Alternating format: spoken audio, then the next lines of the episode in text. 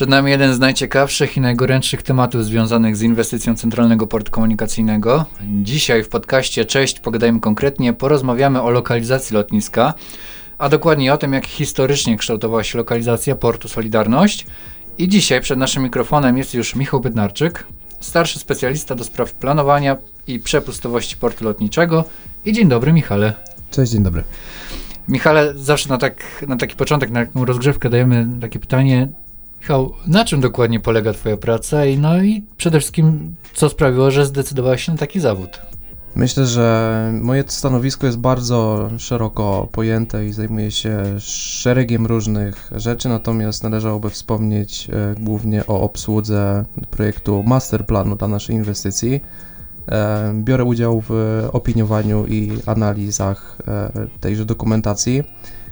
E, co sprawiło, że zdecydowałem się na taki zawód? Myślę, że jak byłem mały, miałem możliwość obserwowania lotniczego pogotowia ratunkowego, które startowało w mojej rodzinnej miejscowości w Sanoku. E, I bardzo rzetelnie oglądałem każdą procedurę startu i lądowania, i być może, że to było jakieś, jakimś zakąskiem do tego. Natomiast później um, okazało się, że od, został otwarty kierunek na studiach w Rzeszowie, który też umożliwił mi właśnie studiowanie zarządzania lotnictwem. Myślę, że to, było, e, to była druga rzecz, która mnie do tego skusiła. To jest podcast. Cześć, pogadajmy konkretnie. Czyli wszystko tak naprawdę zaczęło się od pasji, którą, która się w dzieciństwie narodziła. To właśnie tak sobie teraz przejdziemy już powoli do naszego głównego tematu. Historyczna lokalizacja centralnego portu lotniczego. I tak z jednej z pierwszych audycji dowiedzieliśmy się, że pomysły na budowę takiego centralnego lotniska pojawiły się już w latach 70. Jakbyś mógł powiedzieć, o jakich lokalizacjach myślano wtedy?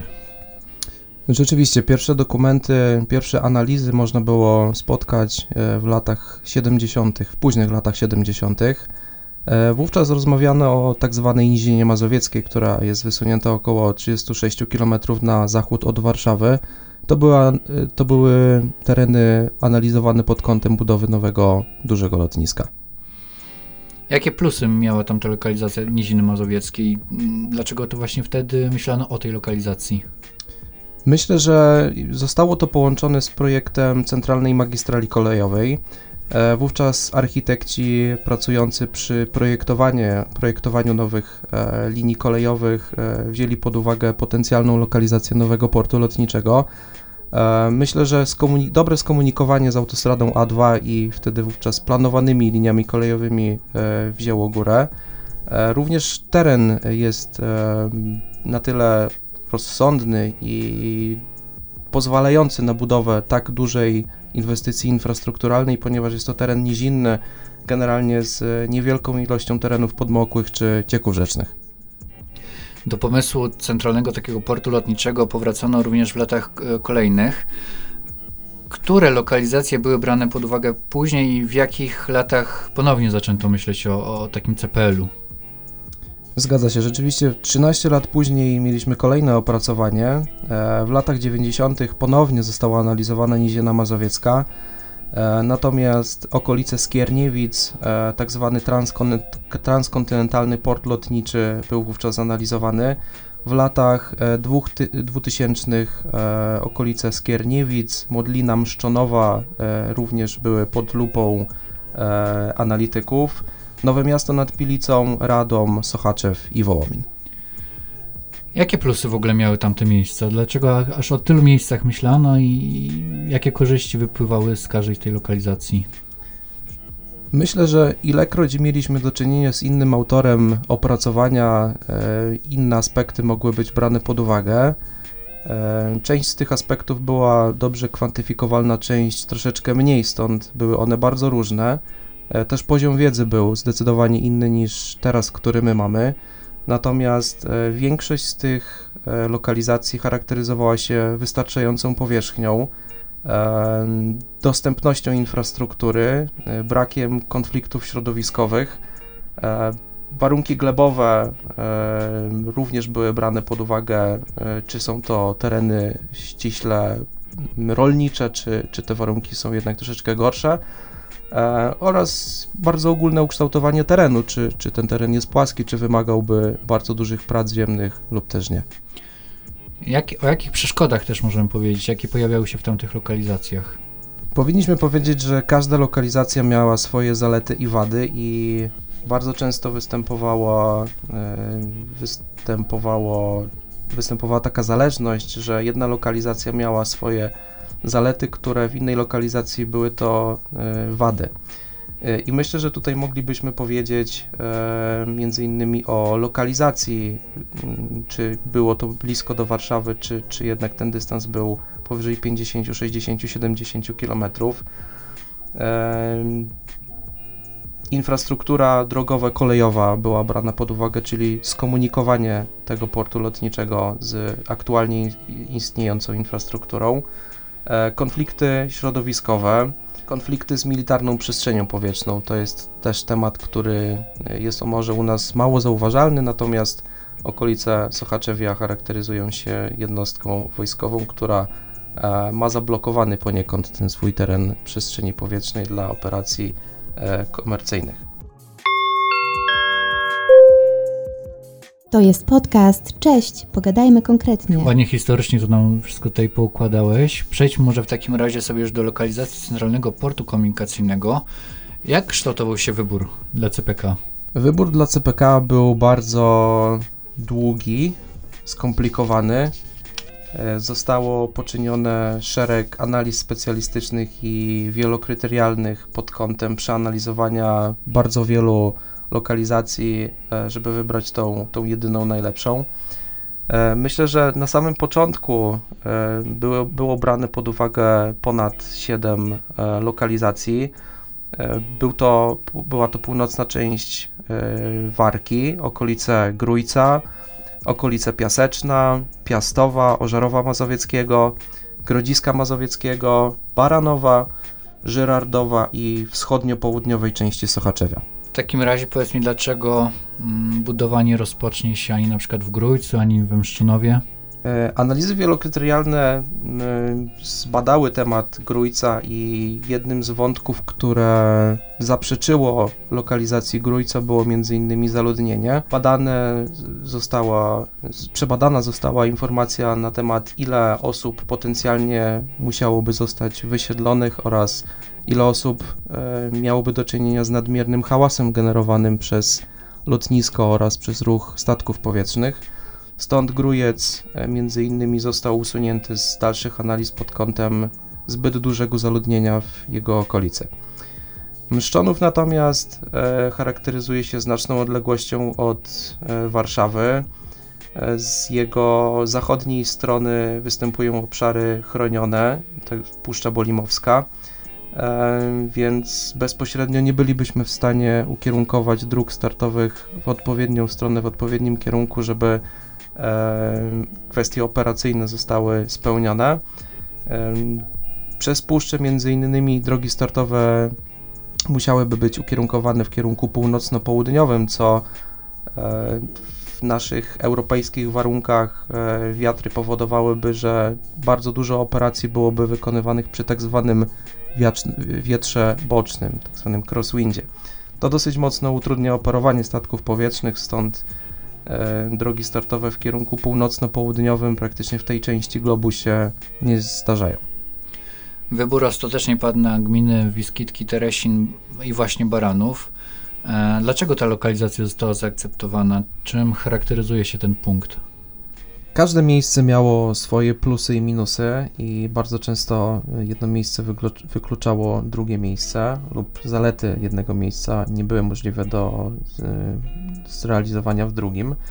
I należy tutaj wspomnieć o lokalizacji pomiędzy Warszawą e, a Łodzią, bliskość głównych autostrad, brak konfliktów środowiskowych, dostępność dużych połaci terenu który mógł zostać przetransferowany na inwestycje dużego portu lotniczego. Rzeczywiście tereny Baranowa są najkorzystniejsze pod kątem tak dużej inwestycji infrastrukturalnej. E, biorąc pod uwagę analizę wielokryterialną, która analizowała aspekty środowiskowe, operacyjne, ekonomiczne i społeczne, e, ten wynik rzeczywiście został zmierzony jako największy w tym miejscu.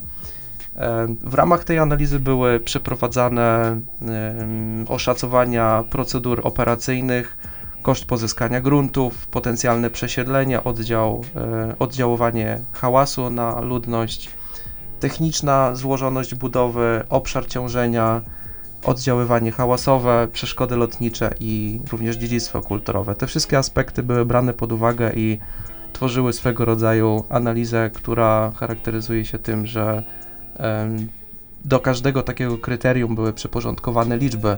Stąd wybór Baranowa, można powiedzieć, nie był oczywisty, natomiast zyskał on najwięcej punktów pod kątem właśnie tych kryteriów.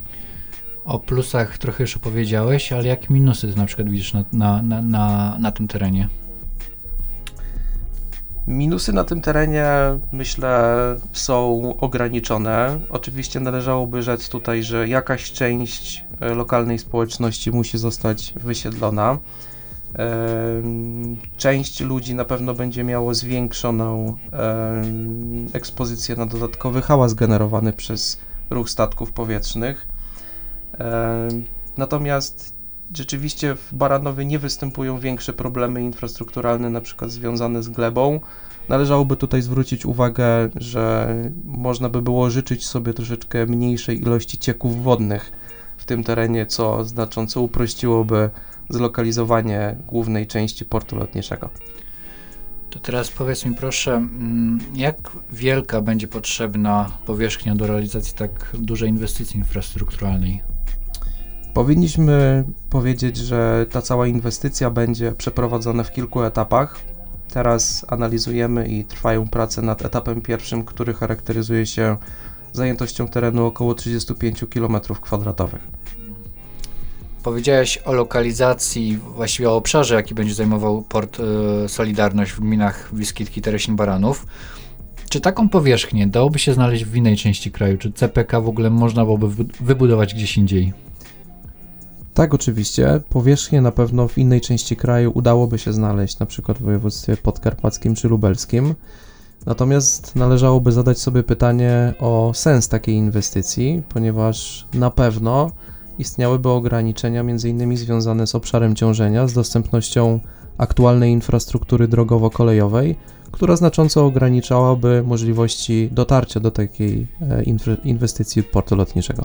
Powiedziałeś o obszarze ciążenia, co to dokładnie znaczy?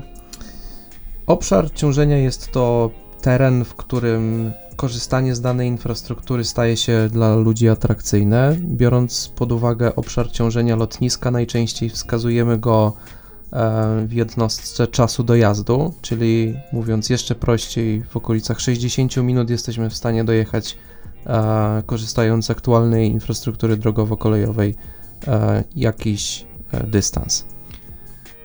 Mówiliśmy sobie na początku o lokalizacjach, o pomysłach lokalizacyjnych z lat 70. i z lat późniejszych. Czy one miałyby obecnie zastosowanie i dlaczego o tych lokalizacjach, o których mówiono, nie zostały nie został wybrany teraz? Myślę, że należałoby zwrócić uwagę na różny poziom wiedzy, jaki był w latach 70., 90. i jaki jest teraz. E, analizy, które były wykonywane w latach poprzednich, brały pod uwagę różne aspekty e, finansowe, e, operacyjne i między innymi związane z obszarami ciążenia. Brały pod uwagę również e, wykorzystanie aktualnie, aktualnie działającej infrastruktury. Natomiast e, wszystkie te pomysły miały swego rodzaju plusy i minusy na czas, w którym e, były one analizowane. Nie zostały one wybrane teraz, albo większość z nich nie została, nie została wybrana teraz, ponieważ nie przeszła pomyślnie e, lub też wyniki e, analizy wielokryterialnej dały do zrozumienia ekspertom, że nie jest to odpowiednia lokalizacja pod różnymi względami. To jest podcast. Cześć, pogadajmy konkretnie. Już teraz tak zbliżamy się trochę do końca naszej e, dzisiejszej rozmowy. Jaki jest Twoim zdaniem, Twoim zdaniem osobiście, taki największy plus obecnej lokalizacji CPK?